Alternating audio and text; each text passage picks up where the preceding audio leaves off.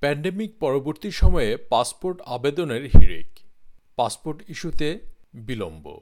দেশজুড়ে passport অফিসগুলোতে passport আবেদনের পাহাড় জমে আছে। অচিরেই এগুলো নিষ্পত্তির কোনো সম্ভাবনা দেখা যাচ্ছে না। সেজন্য বাড়ছে হতাশা। কোভিড নাইন্টিন বৈশ্বিক মহামারীর আগে পাসপোর্টের জন্য দৈনিক সাত হাজার থেকে ন হাজার আবেদন জমা পড়ত। আর গত সপ্তাহে দেখা গেছে একদিনেই আবেদন জমা পড়েছে প্রায় ষোলো হাজার পাঁচশোটি। এবার পাসপোর্ট তৈরিতে বিলম্ব নিয়ে একটি প্রতিবেদন।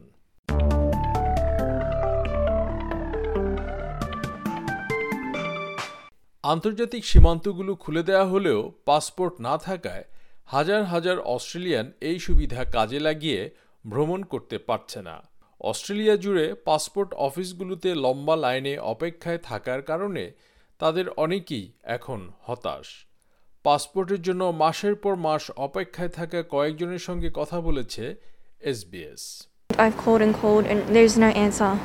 So I gave up and just came here. But you can't get through on the phones, so you have to come down and sit in queue and things. So, How long have you been in the queue so far today? how long? Long? Four hours? Four or five hours. Yep. I have processed an, app- an application, sorry, about oh, nine and a half weeks ago, and I'm starting to get a little nervous and stressed, so I thought I'd line up today. ছয় বছর বয়সী ছেলের জন্য মে মাসের শুরুর দিকে পাসপোর্টের আবেদন করেন শ্রেণীত কালাঙ্গারাত এবছরের শেষ নাগাদ হলিডেতে যেতে চান তারা। কিন্তু জুনের এক তারিখে ভারতে হঠাৎ করে মারা যান তার শ্বশুর। তাকে শেষ দেখার সুযোগ মেলেনি কালাঙ্গারাত ও তার স্ত্রীর। I was really hoping I could see him one last time and pay final respects and also support my wife. You know, in this situation, you, a lot of things going on, and, and if I were there, I could help them out. And I'm here, helpless, sitting in a line all day. That's all I can do.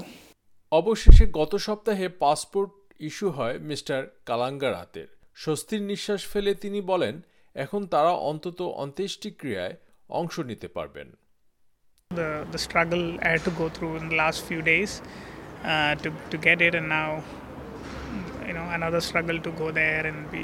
But yeah, it it you know finally relieved to get it, so that I can finally travel and be with my family again. Assistant minister for foreign affairs Tim Watts বলেন passport আবেদনগুলো নিষ্পত্তির ক্ষেত্রে আজকাল যে বিলম্ব হচ্ছে এবং passport অফিসের সঙ্গে যোগাযোগের ক্ষেত্রেও যে দীর্ঘ সময় ধরে অপেক্ষা করতে হচ্ছে এগুলো গ্রহণযোগ্য নয়।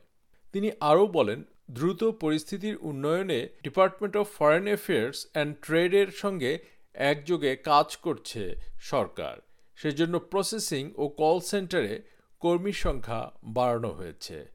The surge in demand that we've been experiencing um, over the recent months is entirely predictable, um, and it should have been planned for and ahead by the previous government, um, so that we haven't seen the kind of scenes that we've been seeing this week the queues at the passport offices and the really frustrating wait times. Mister Watts আরও বলেন এই সমস্যাটি সম্পর্কে আগেই ধারণা করা সম্ভব ছিল আর সীমান্তগুলো উন্মুক্ত করা হলে পাসপোর্ট আবেদনের সংখ্যা যে অধিক হারে বৃদ্ধি পাবে সেটা সামাল দেওয়ার ক্ষেত্রে বিগত সরকারের যথার্থ পরিকল্পনার অভাবই এর জন্য দায়ী।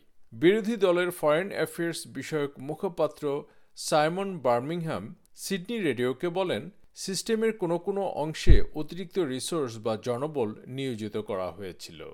পাসপোর্ট তৈরিতে বিলম্ব নিয়ে প্রতিবেদনটি শুনলেন। এসবিএস নিউজের জন্য ইংরেজিতে মূল প্রতিবেদনটি তৈরি করেছেন তানিয়া ডেন্ড্রিনোস অ্যান্ড ক্যাট্রিওনা স্টিরাট এবং বাংলায় অনুবাদ করেছেন সহকর্মী শিকদার তাহের আহমদ এবং উপস্থাপন করলাম আমি শাহান আলম।